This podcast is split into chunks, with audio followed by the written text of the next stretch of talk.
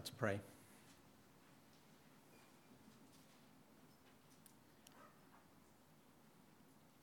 Lord, we come before you now in your word. We understand that it is inspired, it is inerrant, it is infallible, it is the redemption that you have ordained from before the foundations of the world to give to the world that we might have the light of the truth, that we might know how we can be reconciled and redeemed, that we as sinners might know how we can be forgiven of all of our sin and rebellion against you, that we might know how we can be made white as snow. How our sins can be removed from us and our transgressions removed from us as far as the east is from the west. Your word testifies to that truth that we would not have otherwise known. And so we thank you for giving us a redemptive revelation. And we thank you for giving it to us in a written word that could be preserved for generation after generation. And we thank you, O oh God, for sending your Son to take our sin upon himself and to give us the pardon of our sin that we know we rightfully deserved. And we rejoice in that this morning, Father, and we are grateful to you for your grace and for your mercy, for your patience with us, and for your kindness. And now, as we look to your word in um, the record of Acts that your child Luke recorded for us, we pray, Father, that we would be reminded of our own salvation and the glorious work that you have done as we hear how Paul testified of his own conversion and the work that you did in him. We give you all the glory and pray for your blessing on your word now. In Jesus' name, amen. So take your Bibles and turn to Acts 21. Acts 21. We're continuing through this uh, historical narrative that uh, Luke has given to us regarding the, the church and, and how God has been expanding the kingdom of his Son uh, by the apostles and through the power of the Spirit and, and the power of his word. And so last week uh, we looked at Paul's resolve to go to Jerusalem in obedience to the Spirit. He knew that imprisonment and chains awaited him there. And the events happened to Paul just as the Lord said they would. When he arrived in Jerusalem and went to the temple, Jews from Asia saw him and they began to accuse him of pretty much three things of preaching against the children of Israel. They accused him of preaching against the law of God and they accused him of preaching against the temple. And in their eyes, that was so closely related to God's presence with them that they accused him ultimately of blaspheming, blaspheming God. And so that's what they saw in Paul. They saw a blasphemer against God, and so they dragged him out of the temple, and Luke tells us that they sought to kill him. While the Jews at Jerusalem did not physically bind Paul with chains, it was their accusations that led to the Roman tribune arresting and binding Paul. So they handed him over into the hands of the Gentiles, just like the Holy Spirit said would happen through the prophet Agabus. Remember when he took uh, the belt and he took Paul's belt and he bound his own feet and hands and said, Thus says the Holy Spirit This is how the Jews at Jerusalem will bind the man who owns this belt and deliver him into the hands of the Gentiles. As I was reading Acts 21 this week, I was reminded of the fact that this all happened and it was not without reason in God's sovereign purpose for Paul. This is God's plan for Paul when he saved him, do you remember? Ananias was sent to Paul and told him that he would be a chosen instrument to carry God's name before the Gentiles and kings and the children of Israel. And he told Paul that it would come on a road that led to his own personal suffering for the sake of Christ's name. And so, as Luke sees it, as he's writing this account, Luke sees this as all of it part of God's sovereign plan for Paul and the advancement of Christ's kingdom. None of it was a mistake. None of it was a misstep on the part of Paul that God needed to correct. As Luke sees it, God is in control, and that was part of the reason for Paul's resolve. Paul knew that he was in the hands of his sovereign creator no matter what happened to him. And he knew this because Jesus was alive and Jesus was reigning, and Jesus had appeared to him and saved him. And Paul knew that he would be with his Savior when his course on this earth was completed because he trusted in the one who had risen from the dead. He believed that Christ, and he knew that Christ had risen, and he knew that God was working through all of it. And I just thought, what came to my mind was Oh, that God would plant that in us.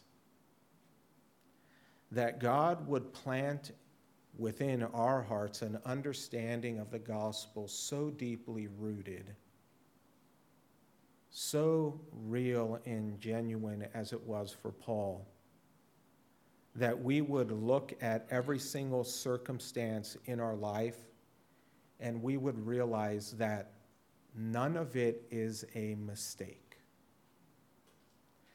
You can't look at one thing that happened in your life and think that this is a mistake that God did not intend or know would happen to me. And if we think about life in that way, and we realize that everything that happens in our life, like Paul realized, is ordained by God that He knows what is going to happen. Imagine how that changes the way that you look at the trial before you. If you think it's a mistake or you think it's an error, you are bound to become fearful. You're bound to become uh, weak. You're bound to uh, become paralyzed by that, by that fear. And yet, for Paul, and as Luke is recording this, all of this is happening just as God ordained. And so when it comes to Paul's ministry, in terms of carrying God's name before the children of Israel specifically, these events lead to Paul giving an informal defense in the precincts of the gospel. That's what we're going to look at this morning in Acts 22 1 to 29. Be- because of these events and his arrest by the Roman tribune, and being bound in chains, Paul is given this opportunity to give a defense to the Jewish people in regards to why he is doing what he is doing and, and to point them to Jesus Christ. And so, as you go through Acts now in this new section, all the way to the end of Acts 28, you're going to see that Paul will go on trial four additional times, but before the Gentiles and their kings. That'll happen in chapter 22, verse 30 to 23, verse 10, chapter 24, verses 1 to 23, chapter 25, 6 to 12, and chapter 25, 23 to chapter 26, all the way until Paul ultimately is taken to Rome to testify before Caesar. And so, none of this is a mistake. All of this provided Paul with an opportunity to testify of the grace of God and to carry the name of Jesus before Gentiles and their kings as well. But this morning, he's speaking before the children of Israel. And the way he explains it in verse 22, verse 1, is he says he is making a defense before them. So, in brothers and fathers, Hear the defense that I now make before you. So this is this means he is going to respond to each of the accusations that were leveled against him.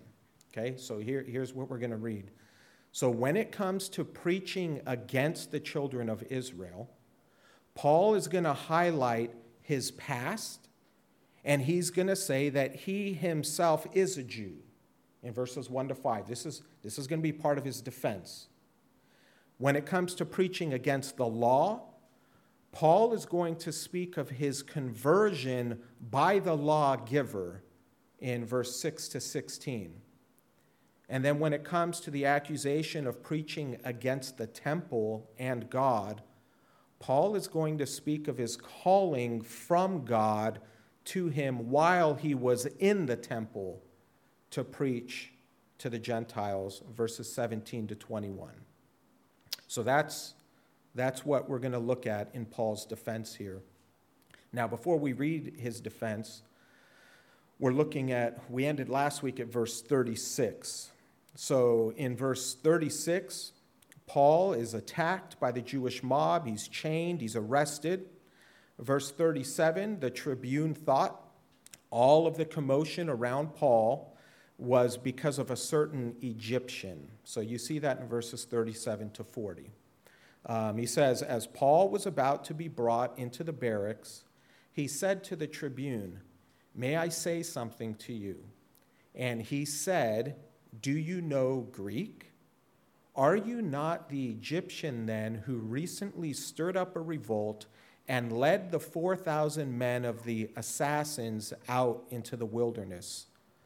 Paul replied, I am a Jew from Tarsus in Cilicia a citizen of no obscure city, I beg you, permit me to speak to the people. And when he had given him permission, Paul, standing on the steps, motioned with his hand to the people, and when there was a great hush, he addressed them in the Hebrew language. And so this tribune thought Paul was an Egyptian who had appeared three years earlier this Egyptian was claiming to be a prophet, and he led a band of followers out to the Mount of Olives, and he told them, Wait there until at his word of command the walls of Jerusalem would fall down, and then all of Israel would be able to rush into Jerusalem and overthrow the Roman garrison and take possession of the city. And of course, that didn't happen.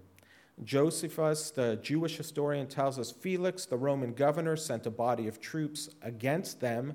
Some were killed, others were taken as prisoners, and the rest were dispersed. And the Egyptian himself vanished, was never seen again. And you could see that the people then felt duped and they were upset and they were really disillusioned.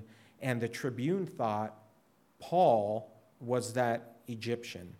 This is why when he speaks to him in Greek, and he, says, Do you know Greek? He's shocked, and Paul says, Well, I'm actually a Jew from Tarsus. So the tribune thought he was that Greek person, and that all of the commotion revolved around the fact that the Jewish people wanted to kill Paul, this Egyptian who had returned. But of course, Paul says, No. I'm a Jew from Tarsus in Cilicia, a very well known city, and he asks the tribune to speak to the people. And so Paul gives his defense. And so here is the defense that he gives them. Very politely, he addresses them. He stands, motions with his hands, and I want you to picture here Paul is bloodied He's beaten. He's torn up. He's not wearing a suit. He's not clean. He's not well groomed. He is actually a picture of one who has suffered much. As we've been going through Acts, we've read of it. Paul was not some suave, eloquent stature of a man that would stand up there that demanded that you respect his appearance. Just like our Lord, it says, when, when he came, he was not something that people would look to behold. We had a suffering Savior, a suffering a servant who was crucified and killed, and a crown of thorns on his head, and he was bloody and beaten and bruised and ultimately put to death. And when Paul is standing there before the Jewish people and he's giving the defense of his ministry, just remember that Paul had just been beaten. And so when he's standing before them, he is standing before them as a picture of one who has suffered much. And this is his defense. Brothers and fathers, hear the defense that I now make before you.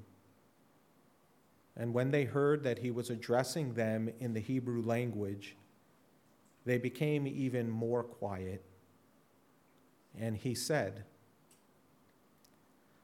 I am a Jew born in Tarsus in Cilicia, but brought up in this city, educated at the feet of Gamaliel, according to the strict manner of the law of our fathers, being zealous for God as all of you are this day. I persecuted this way to the death, binding and delivering to prison both men and women as the high priest and the whole council of elders can bear me witness.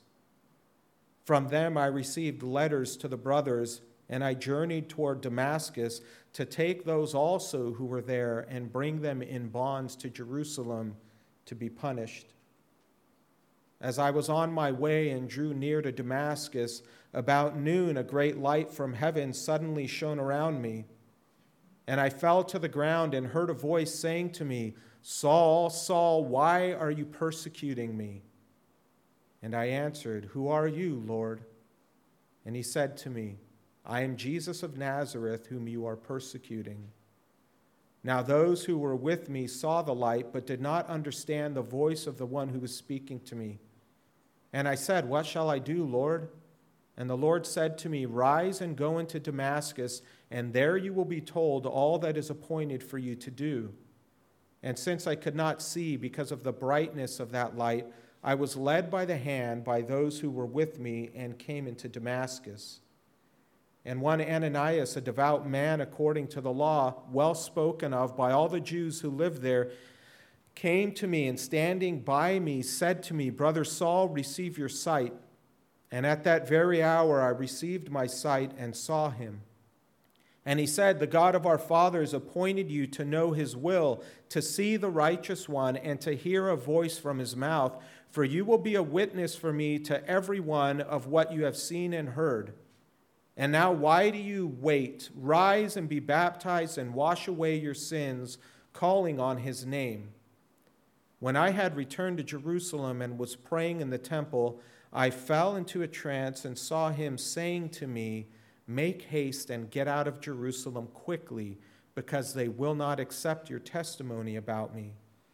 And I said, Lord, they themselves know that in one synagogue after another I imprisoned and beat those who believed in you. And when the blood of Stephen, your witness, was being shed, I myself was standing by and approving and watching over the garments of those who killed him. And he said to me, Go, for I will send you far away to the Gentiles.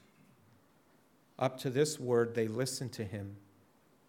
Then they raised their voices and said, Away with such a fellow from the earth, for he should not be allowed to live. And as they were shouting and throwing off their cloaks and flinging dust into the air, the tribune ordered him to be brought into the barracks, saying that he should be examined by flogging to find out why they were shouting against him like this. And when they had stretched him out for the whips, Paul said to the centurion who was standing by, Is it lawful for you to flog a man who is a Roman citizen and uncondemned? When the centurion heard this, he went to the tribune and said to him, What are you about to do?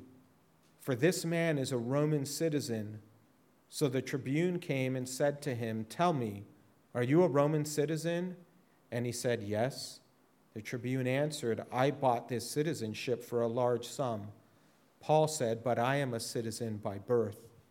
So those who were about to examine him withdrew from him immediately, and the tribune also was afraid, for he realized that Paul was a Roman citizen and that he had bound him. So Paul begins his defense, and this becomes very important as we go forward in understanding this passage.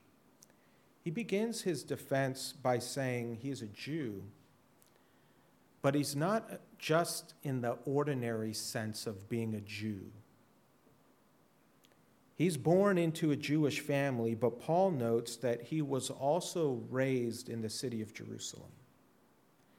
He's raised in the very city in which he is being condemned. Paul's parents sent him at a young age to Jerusalem so that he could be educated at the feet of Gamaliel, who was a Pharisee and a teacher of the law. And Gamaliel, if you remember from back in Acts 5:24, remember when the apostles were arrested and they were thrown in prison and the Holy Spirit came and released them from prison and rather than stopping to preach, what did the apostles do? They went back into the temple and they began preaching again. And all of the council and the elders of Israel were trying to figure out what to do. And they wanted to kill the apostles because here they are preaching again after we told them not to preach. And it was Gamaliel who stood up and gave them the counsel and said, Be careful what you do for them, for if you are fighting against them and this is of God, you will not be able to stop them. And ultimately, what did they do? They listened to the counsel of Gamaliel. So Gamaliel is not just an ordinary teacher and a Pharisee. Gamaliel is someone who is respected and honored among the people as a teacher. And so when Paul is saying, I was raised in this city, Jerusalem, and I was taught at the feet of Gamaliel, they would have understood that Paul was someone who was well versed and thoroughly trained in the law according to the traditions of his people. Strict manner of the law of their fathers, Paul was carefully taught and trained under. And furthermore, Paul goes on and he explains to them that he was not only a Jew outwardly, but he was also, like intellectually, that is, or just by name. Paul actually took his Judaism and his religion to heart. He says he was zealous for God, he tells them, just as you are. Paul was passionately jealous for God, for his authority, for his honor. He was passionately jealous for the holiness of God's people.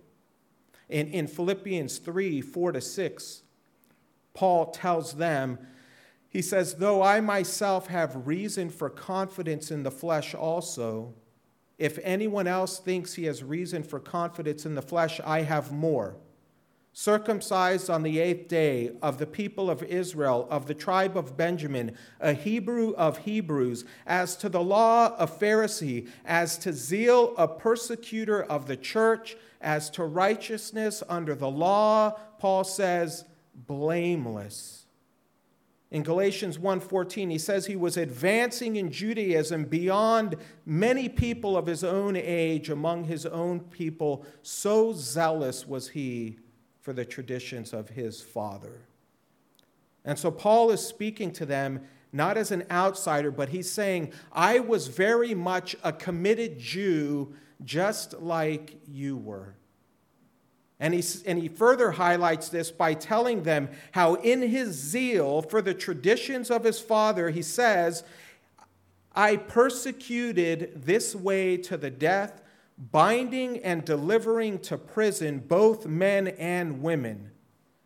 As the high priest, he says, the whole council of elders can bear me witness. From them I received letters to the brothers, and I journeyed toward Damascus to take those also who were there and to bring them in bonds to Jerusalem to be punished. to such an extent, he says, I actively opposed the Christian gospel. And I was consumed with rooting out Christians, both men and women, from Israel. And he would bring them in chains to Jerusalem to be punished. And why would Paul do this? Why would Paul do this? Well, those, as a Jew, from a Jewish perspective, those who belonged to the way believed that Jesus was the promised Messiah, that he was crucified, buried, raised from the dead, and was at the right hand of the Father and that the only way to God was through Jesus Christ alone. That's what you and I confess this morning. From a Jewish perspective, when someone says, Repent and be baptized in the name of Jesus for the forgiveness of your sins. And as Peter said, there is salvation in no one else, no other name under heaven given by which we must be saved. That is blasphemy. And the reason it is blasphemy from a Jewish sense is because Jesus could not be the Messiah because a crucified Messiah was contradictory to God's law. In Deuteronomy 21, verses 22 to 23, it says, And if a man has committed a crime punishable by death, and he is put to death, and you hang him on a tree, his body shall not remain all night on the tree, but you shall bury him the same day, for a hanged man is cursed by God. You shall not defile your land that the Lord your God is giving you for an inheritance. So to believe on Jesus as a crucified Messiah for a Jew is to defile the land, and you need to purge such a one from among the people, and, and you should purge those who follow such a one. This is what God had told them to do in his law purge the evil from your midst. And so, Paul, being zealous for the traditions and customs of his father, being zealous for the law, being zealous for his identity as a Jew, being one who, in fact, excelled in his religion, believed that he was doing a service to God by going to Damascus and bringing Christians back to Jerusalem to be punished. He was protecting the way to God as any Jew would be zealous to do and more so. I want to remind you of this that all of those who oppose Jesus Christ as Lord and Savior, whether Jew or Gentile, oppose him as Messiah because they do not, they believe ultimately that he was just a cursed man put on a cross to die and nothing more. You don't have to be an Israelite to reject Jesus as the Messiah. Gentiles reject him just the same. And if you're not in Christ, I submit to you that you're not in Christ and you too have your own religion. And you have your own law. And you have your own God. And you have your own zeal and you have your own way of the traditions of your father or your own traditions that you have set before you as a path to follow because you think that by keeping the law, by being righteous, by being good, by going to church or by not going to church or whatever it is you set before yourself, you have set it before yourself because you think that this is the way that I ultimately will be redeemed, and this is the way that I am to live my life. That's exactly how Paul looked at his life. He looked at his life and he thought, as he evaluated it, I am doing everything right. I'm raising my family correctly if he had one. I'm going to services regularly. I'm praying. I'm reading my Bible. I'm working my job. I'm making money. I'm putting it in the bank. I'm building a nest egg. My life is looking good and it's looking, it's looking excellent. I'm excelling in all of these areas. I've advanced in my corporate pursuits. I've, I'm reaching the top and I'm, I'm, I'm just about to have everything that I need to have in life and have it all in order. And I don't need anything else.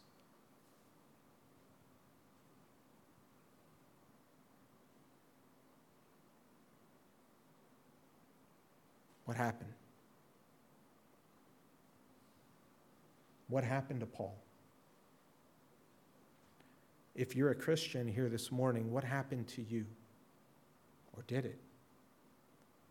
What happened to you to change your mind as you look at the world, to make you see the world differently? Or do you? Do you see the world before you and the path before you?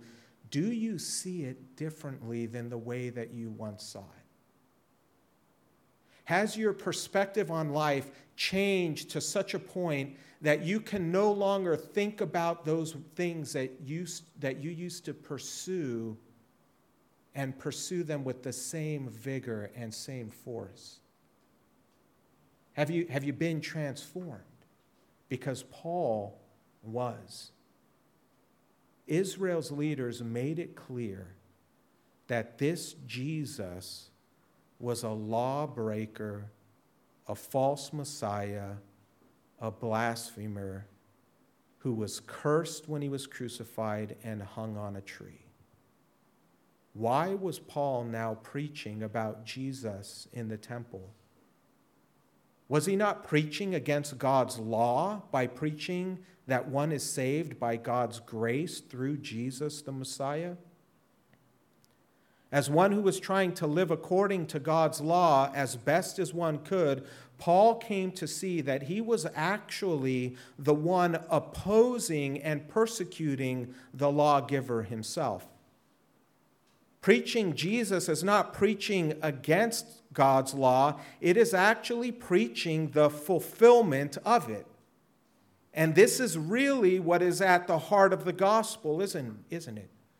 God's law says that the wages of sin is what? Death. God's law says the soul that sins shall what? Die.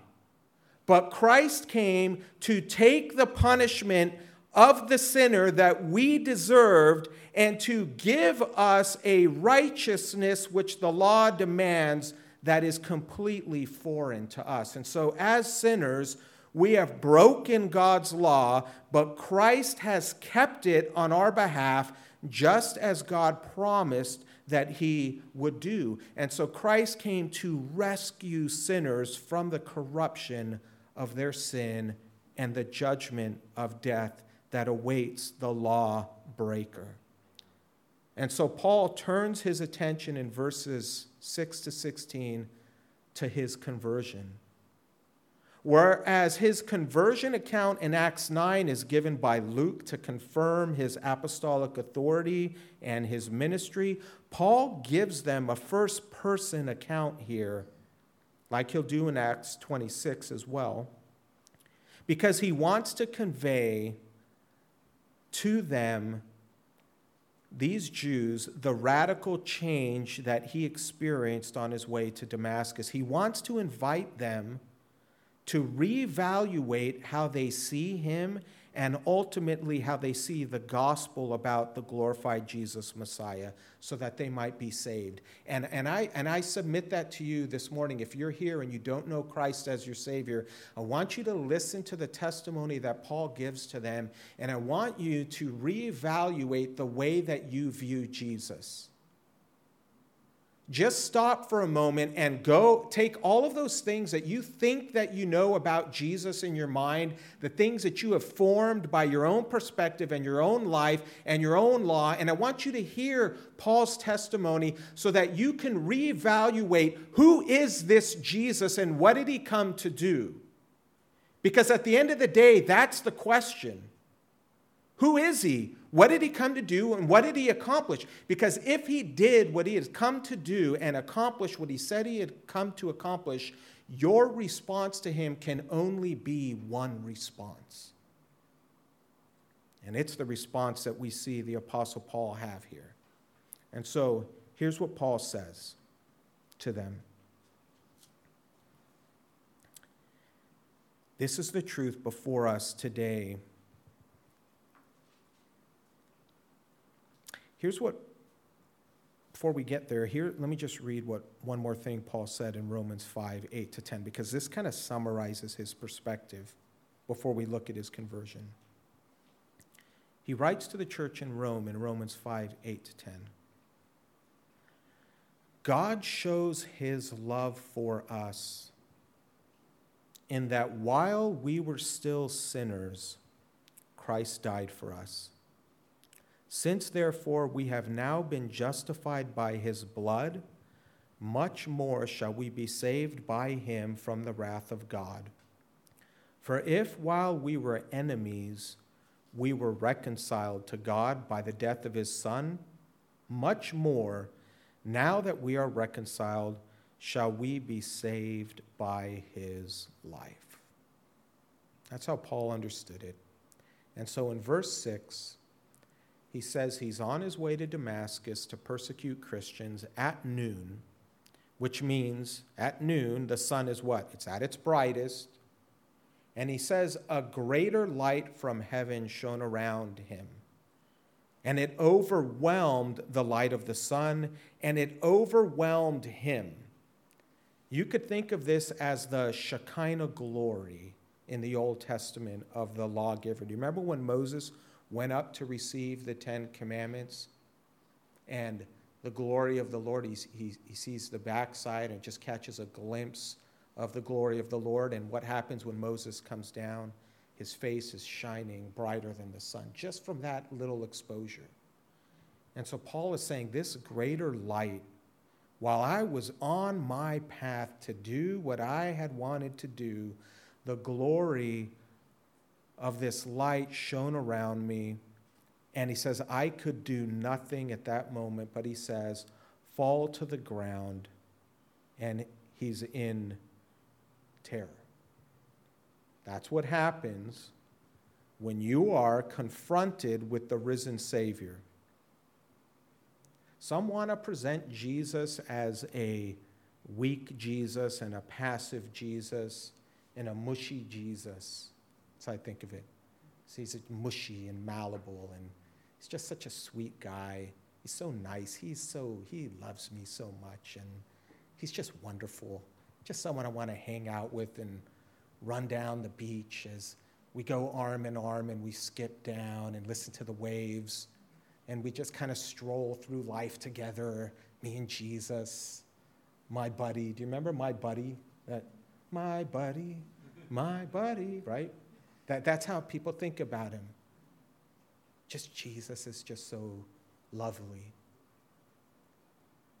This is not the Jesus that you're confronted with when you are confronted with the Lord of glory.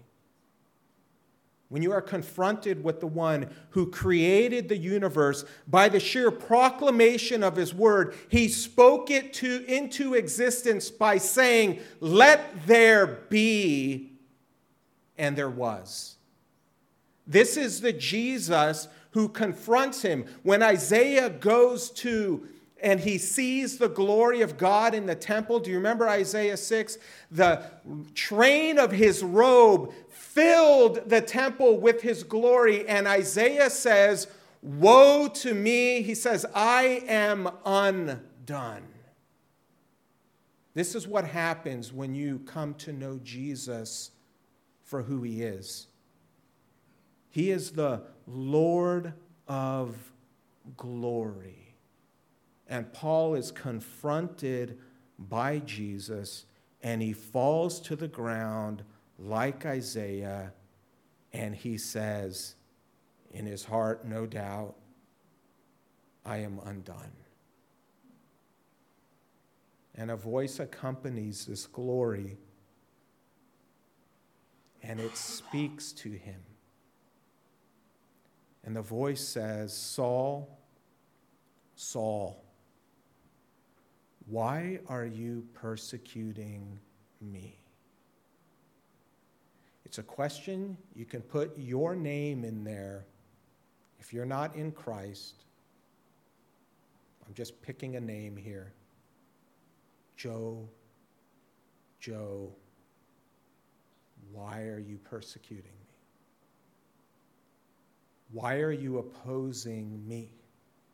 Because that's ultimately what it is. To oppose Christ, to oppose Christ's people is to oppose Christ himself. To oppose his gospel message is to oppose the Lord of glory. And Paul answered, and he said, Who are you, Lord? He sees that this is an authority unlike any other. And he recognized that this was the voice of one who was worthy of his respect and praise and honor. And when he received the answer, the answer was, I am Jesus of Nazareth, whom you are persecuting. And Saul was at that moment compelled to reevaluate everything that he held to so dearly. At that moment, Paul was confronted with his sin, his law breaking. He was confronted with his own blasphemy against the risen Lord. He was confronted with his own rebellion against him. He was confronted with the emptiness of his own merits and how he saw himself as an and now he saw himself as an enemy and persecutor of God, God's Messiah, and God's people. Beloved, if there is one who justly deserves to be under God's covenant curse, it's not Jesus, but it's you and me. If there's one who deserves to be cursed and hung on a tree, it's not Jesus, it's you and me. This is what Paul came to understand. Jesus is full of glory I am full of shame. Jesus is innocent. I'm guilty. Jesus is the way to God. I'm in spiritual darkness. Jesus is from above. I am from below.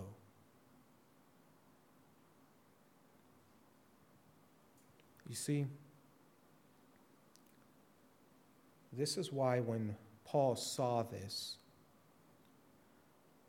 he says, When I saw this Jesus, verse 11, he says, I could not see because of the brightness of that light.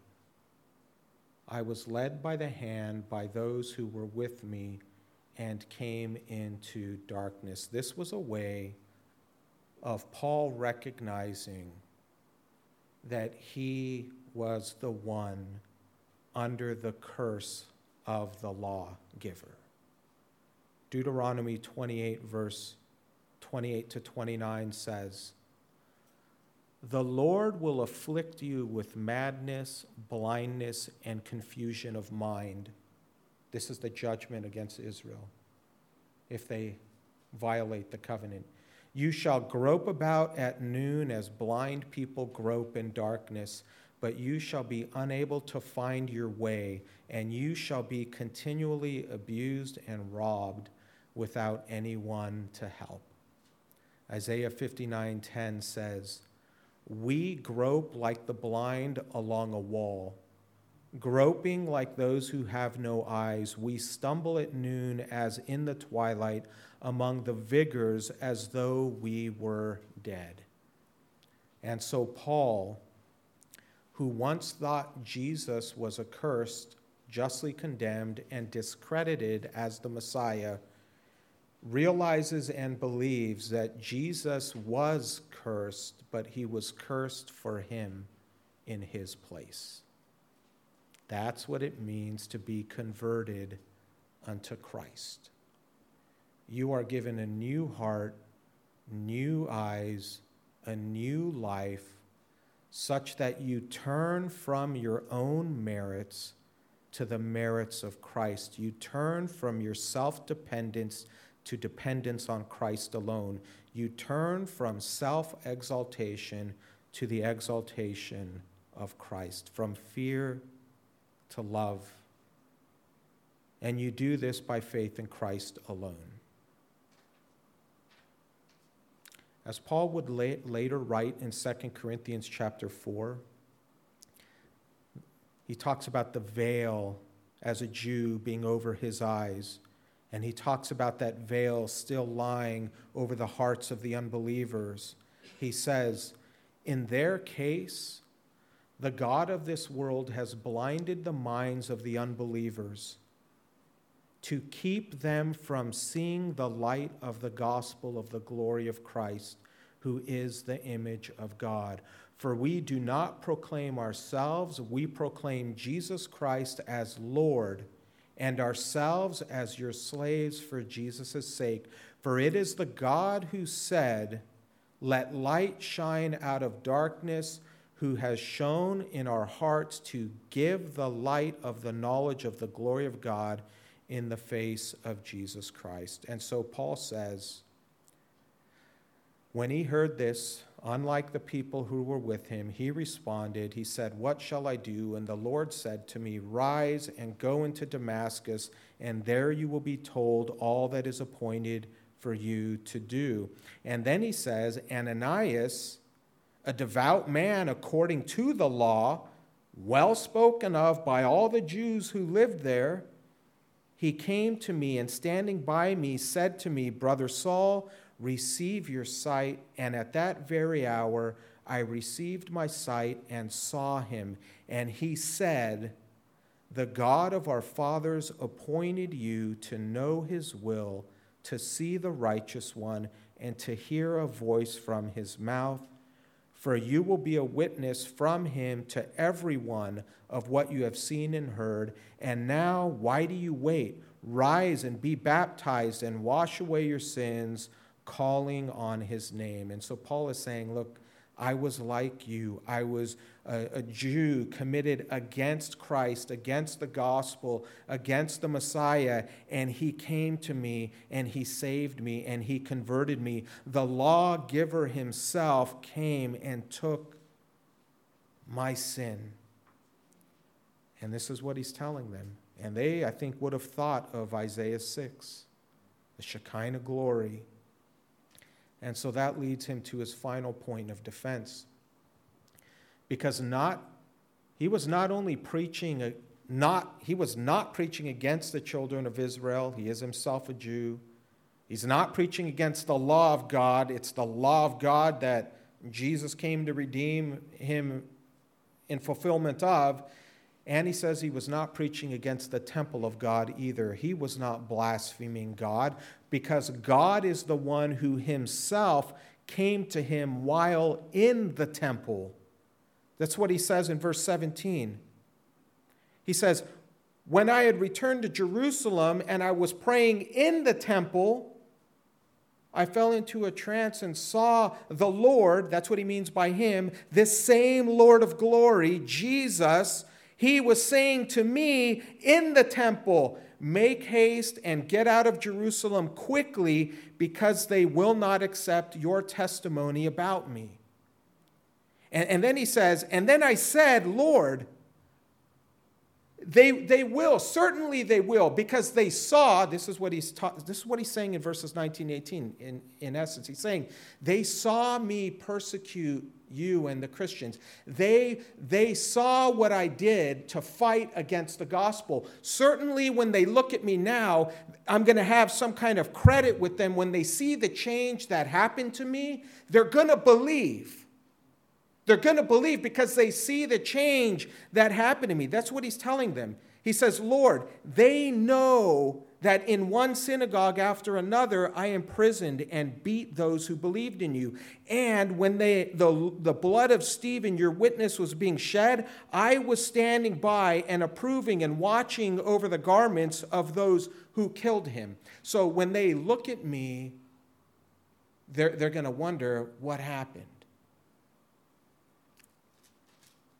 And the Lord said to me, Go, for I will send you far away to the Gentiles. In other words, he's saying, This was not my plan. I desired to stay here and to preach to you but what is happening to me right now as I stand before you, bloodied and beaten, is exactly what the Lord said would happen. You would not believe my testimony about you.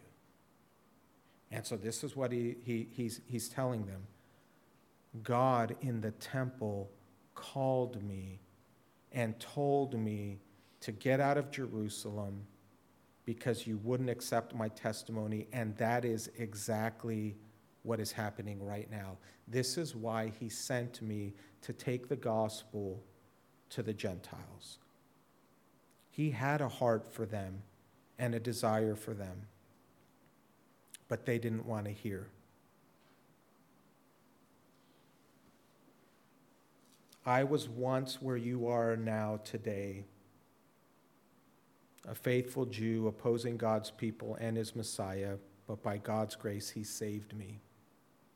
And I stand before you as one in chains because of the hope of Christ and his resurrection for the Jew and Gentile alike. And I tell you that right now.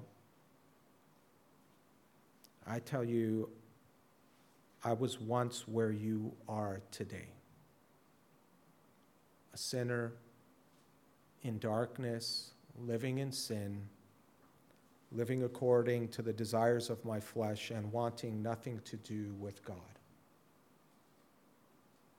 Wanting everything to do with this world and the things of this world. But by God's grace, He saved me. And beloved, that needs to be our testimony to the world. Don't forget where you were before Christ saved you. And so their response is exactly the response that Jesus said they would have. Because up to this word, Luke says, they listened to him. Then they raised their voices and said, Away with such a fellow from the earth, for he should not be allowed to live.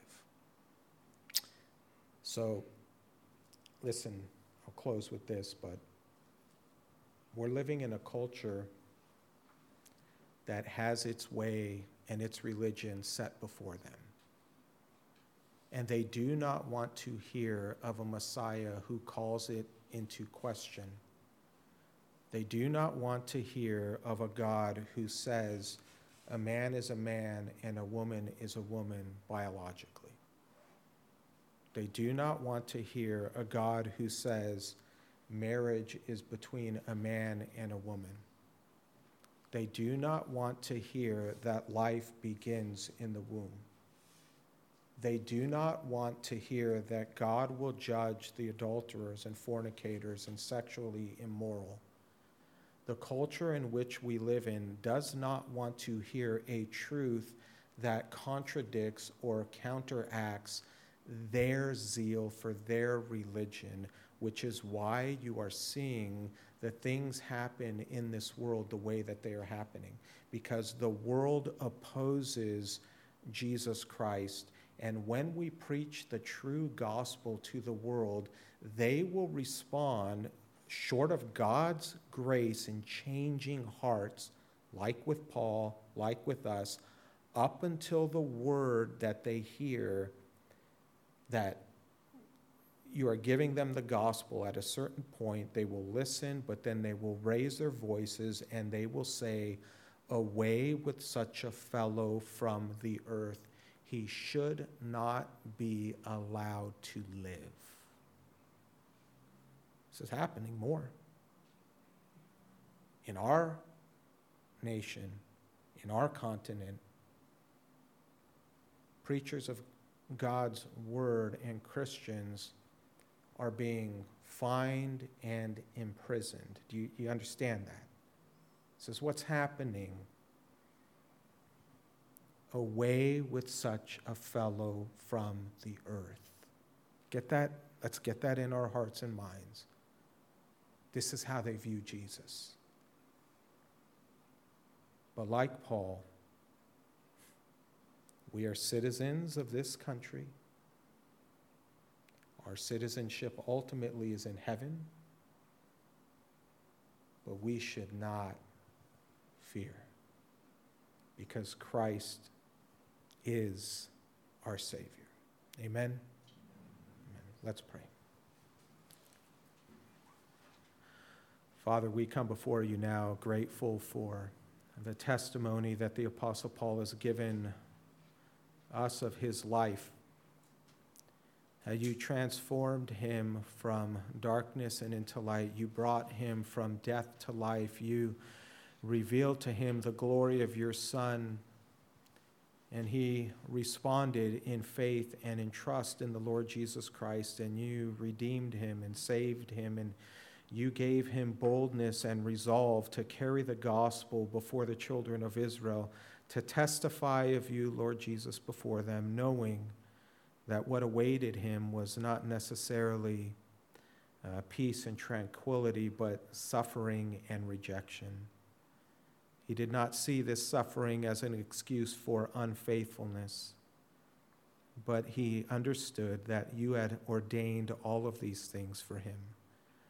And so, Father, we pray that we would be able to see in the same light that we as your children would recognize that you have redeemed us by the same power of the Lord Jesus Christ and authority. That we have been risen from the dead, that we have been given new hearts and new eyes to see and new ears to hear, that you have given us a new path to walk.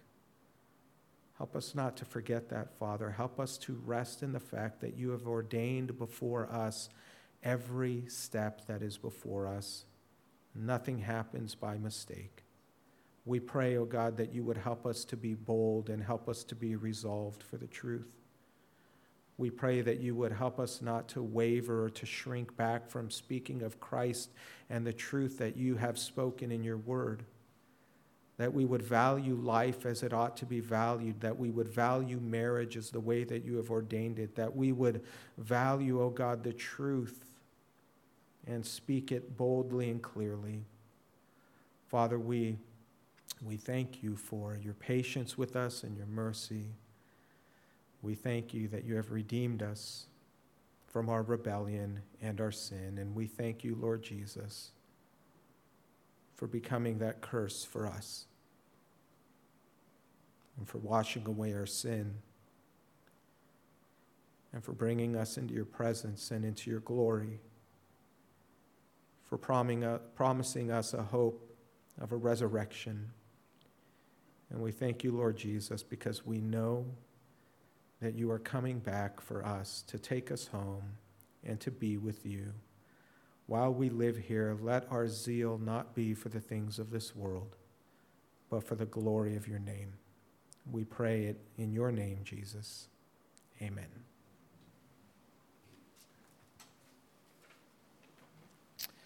Well, I think a very fitting hymn is hymn 78. Hymn 78.